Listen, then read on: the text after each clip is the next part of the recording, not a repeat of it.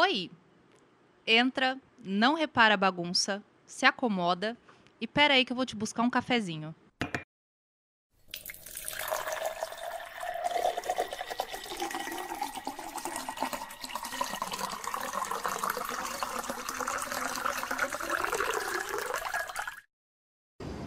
You know, this is, excuse me, a damn fine cup of coffee. Twin Peaks estreou na TV americana em 8 de abril de 1990 e misturou elementos de um jeito que nunca tinha sido feito antes. A série foi criada pelo David Lynch, pelo Mark Frost, e você pode dizer que isso é um papo de cinéfilo, coisa chata e tudo mais. E eu até concordaria com você, porque eu não entendo de cinema o suficiente para me importar com esse tipo de coisa, na verdade. Mas nesse caso, conhecer um pouco sobre os dois faz a gente entender por que, que Twin Peaks mudou a televisão para sempre. Sem Twin Peaks, a gente não teria séries como Arquivo X e Lost, por exemplo, nem esses planos longos e super bonitos que as séries atuais têm e que se fundem cada vez mais com o cinema. O Lynch já era um diretor conhecido nas telonas e ele trouxe o cinema para a televisão de uma forma muito mais elaborada do que o Hitchcock fez nos anos 50. E a experiência que o Frost tinha como roteirista de séries também fez o projeto se tornar algo inesquecível.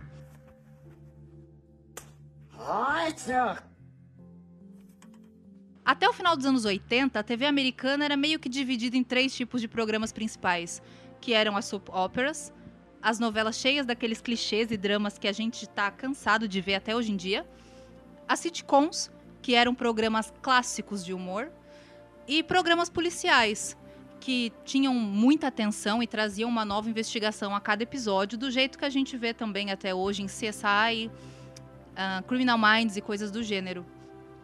Twin Peaks pegou esses três gêneros e colocou eles num único programa que tinha como chamada principal o assassinato de uma jovem, mas que não ficava só nesse negócio de vítima, quem, como, quando matou, próxima vítima.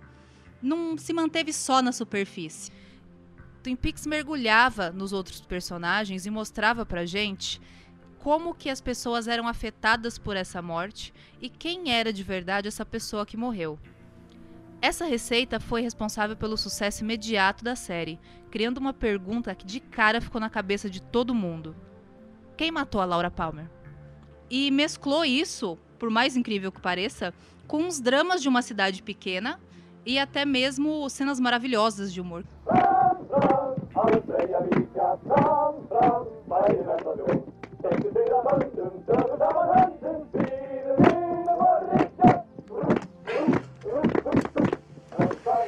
Diane, it is 4:28 a.m.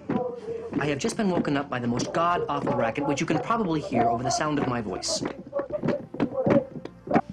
Essa receita foi responsável pelo sucesso imediato da série, e a partir disso, todo mundo ficou se perguntando uma coisa só: quem tinha matado a Laura Palmer? Entrevistas, o Lynch já deixou bem claro que o plano inicial dele era nunca revelar quem era o assassino. Porque mesmo que o Mark Frost, como roteirista, insistisse que eles tinham um dever com o público, pro Lynch isso ia arruinar toda a história. E ele estava certo. Porque um ano depois da série estrear, eles foram forçados a revelar a identidade do assassino, e depois disso as pessoas realmente perderam o interesse na série. É claro que ela também foi mudada para as noites de sábado, que era um horário não muito legal na época, e a Guerra do Golfo começou a ser transmitida de forma massiva na TV. Então essas coisas contribuíram muito para o esquecimento de Twin Peaks. Mas mesmo assim, os dois entregaram um final na segunda temporada que deixou os fãs loucos por 25 anos, quando a terceira temporada finalmente virou realidade em 2017.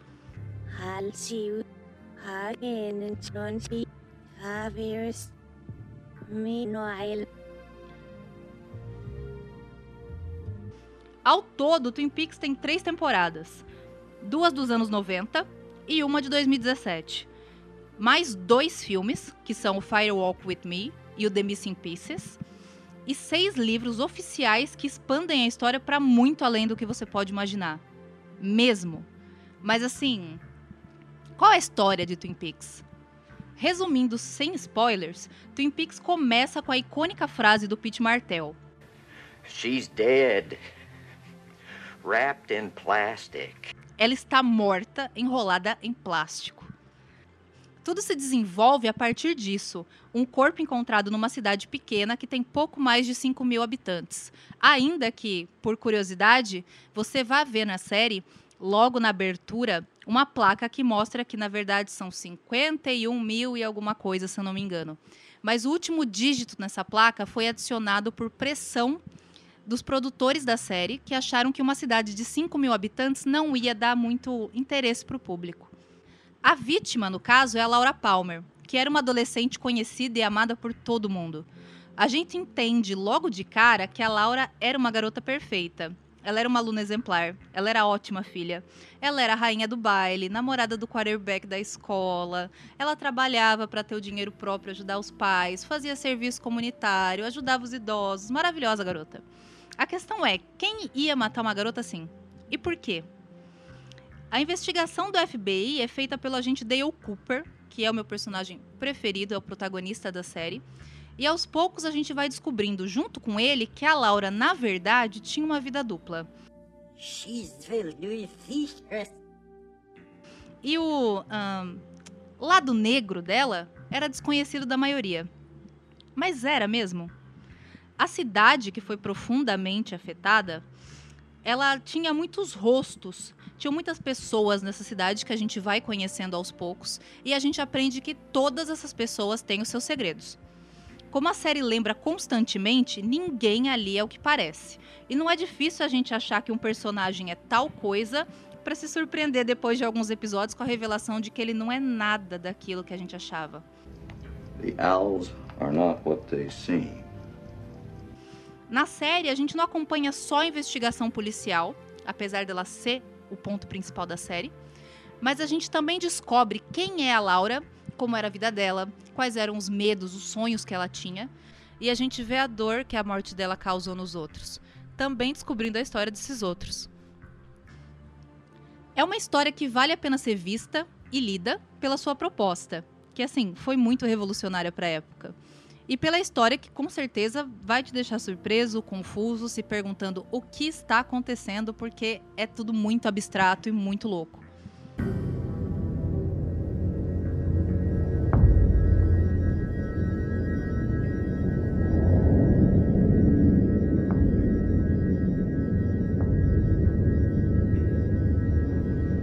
It is happening again.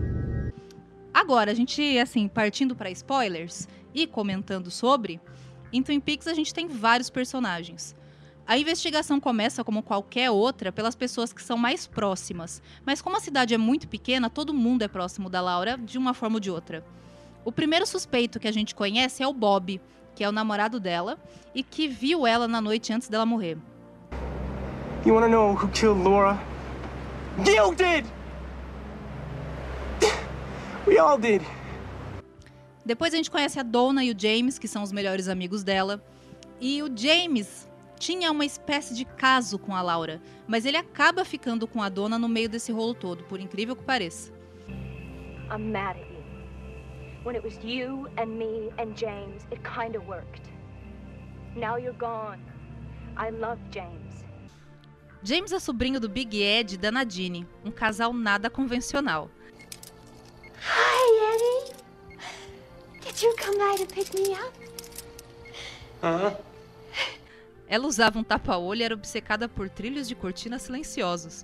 E ele ainda era apaixonado pela ex-namorada da adolescência, a Norma, dona da lanchonete da cidade onde trabalha a Shelley, uma garota que estava saindo com o namorado da Laura e que é casada com o Leo, que é um caminhoneiro trevosíssimo. This is your life, Johnson.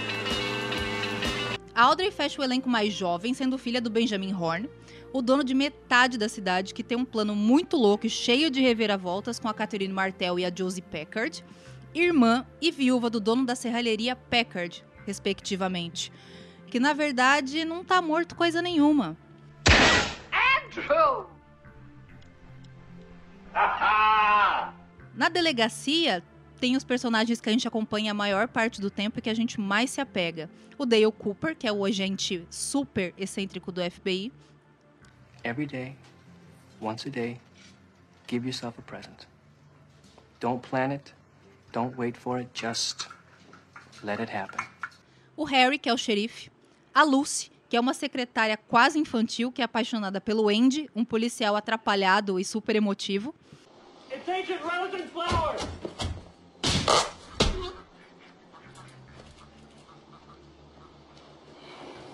E o Hawk, o policial que é o que mais oferece informação pra gente sobre a mitologia da série, que é baseada nas crenças dos nativos americanos da região.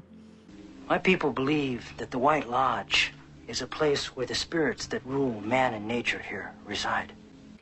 Por mais que muita gente pareça ter motivo para ser o assassino da Laura Palmer, quem realmente matou ela foi o pai dela.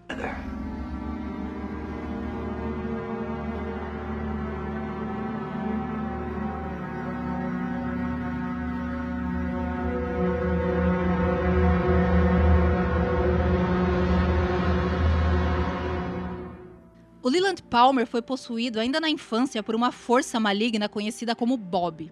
Por favor, não confunda com Bob o namorado. Eu sei, é complicado. Que vem de um lugar que o policial Hawk define como Black Lodge, ou Loja Negra, que é o lugar onde vivem os espíritos maus, por assim dizer. O Bob não queria matar a Laura. Na verdade, ele queria possuir a Laura. Mas a Laura negou se entregar e acabou sendo morta por ele por causa disso. No fim das contas, depois de uma caçada a outro assassino do seu passado e mais um monte de revelação sobre a natureza sobrenatural da cidade, o agente Dale Cooper acaba ficando preso dentro do Black Lodge e o doppelganger dele, uma cópia maligna dele, sai no lugar dele sem que ninguém perceba.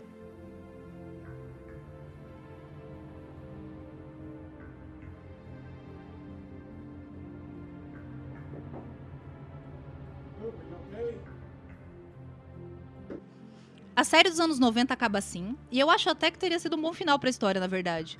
Apesar de que, né, milhões de possibilidades a partir daí. Uma história não precisa contar o nascimento, vida e morte dos personagens para ela ser completa. Quem se empolgou com as respostas que iam ser dadas na terceira temporada depois de quase 30 anos se decepcionou. Na terceira temporada a gente descobre, para começo de conversa, que o Cooper se mandou de Twin Peaks logo depois dos acontecimentos do final da segunda temporada. E ele sumiu no mapa por todos esses anos. Nada é muito claro, mas ele tem um plano que parece que assim é descobrir as coordenadas do portal que leva ao White Lodge, a loja branca, que seria onde vivem os espíritos bons. Provavelmente para usar a força desse lugar para se tornar ainda mais poderoso, ou simplesmente para destruir tudo por lá. Enquanto isso, o Cooper de verdade sai do Black Lodge sem lembrar nem como se usa o banheiro, por 17 episódios. A gente descobre o que aconteceu com os outros personagens e quando finalmente o Cooper acorda e volta para Twin Peaks, porque sim, apesar de ter esse nome, a terceira temporada se passa mais em outras cidades do que lá mesmo em Twin Peaks. A cópia dele finalmente vai pro Black Lodge e o Bob é derrotado para sempre. Seria ótimo se acabasse desse jeito, mas é claro que a Lynch tem que ser um pouco mais complicado do que isso. Porque a gente ainda tem uma cena em que o Cooper vai para algum tipo de realidade alternativa, onde ele encontra alguém que é idêntico a Laura Palmer, e ele leva essa pessoa idêntica a ela até onde seria a casa dos Palmer. Mas os Palmer não moram lá. E a mulher simplesmente berra no meio da rua quando ouve a voz da mãe da Laura Palmer chamando pelo nome dela. Não é simples de entender e rende inúmeras teorias pela internet, que é o que ajuda a série a ficar tão, assim, gostosa de se acompanhar e conversar sobre. Eu, sinceramente, não gostei da terceira temporada. Achei um saco, lenta, extremamente arrastada. E não tive saco para assistir além do terceiro episódio. Depois que eu descobri, lendo pela internet, que o Dale Cooper só ia acordar pra vida e voltar pra Twin Peaks no 17 episódio, que é o penúltimo da série, aí eu larguei mão de vez. Mas tem muita gente que diz que a temporada é muito boa, que ela traz muitas coisas legais pra série. E se você tiver saco para assistir e gostar de ver coisas muito bonitas e bem feitas, talvez seja um negócio para você. Eu acabei lendo o resumo da série e ficou por isso mesmo. E na verdade eu acho que a terceira temporada ela acaba deixando mais perguntas do que respostas de fato. Felizmente existem os livros que trazem aí uma série de respostas para a maioria das dúvidas e muitas teorias pela internet, que é o que faz a série ser tão interessante e promover tanto debate. O fato da série ter passado 25 anos viva dentro dos fãs, que ainda faziam teorias para as coisas e tentavam explicar as maiores dúvidas do programa, foi o que trouxe ela de volta para o começo da conversa.